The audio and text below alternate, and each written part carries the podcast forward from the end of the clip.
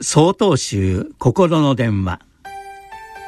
今週は「心のビタミン」と題して宮城県エリンジ佐藤正明さんの話です。世はまさに健康ブーム。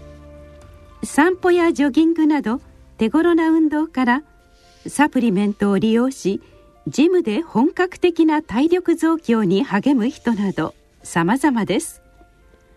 これは人生を元気で明るく豊かにしそして周囲に迷惑をかけずに長生きしたいという願望の表れではないでしょうか。誰でも元気で長生きしたいものです。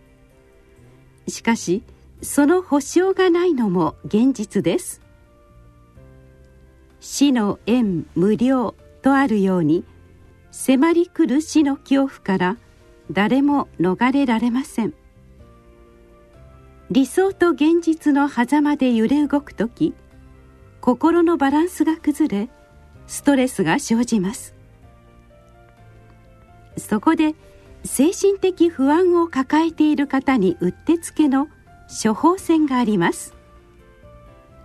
それは仏様や祖師方の教えに倣うことです。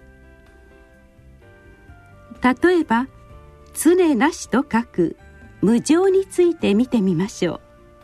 これは時間の捉え方です。一時も止まることなく常に変化してゆくことが根底にあります。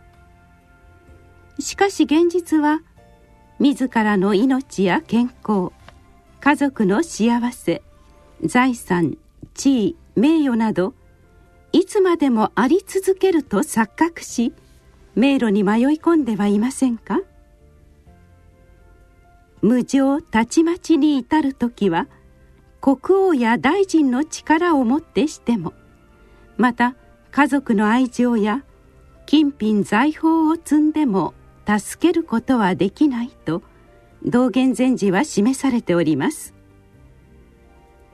反面新しい命が生まれ多くの縁に導かれながら成長していくことも無常なのです。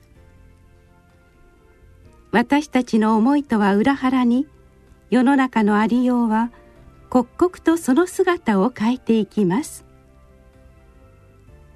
だから今この時を油断なく大事に100万回発信する覚悟とさらに原因と結果の道理を見極める知恵を得ること。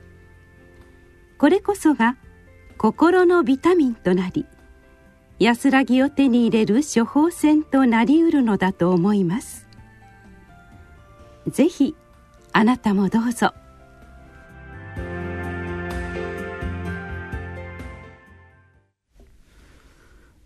3月13日よりお話が変わります。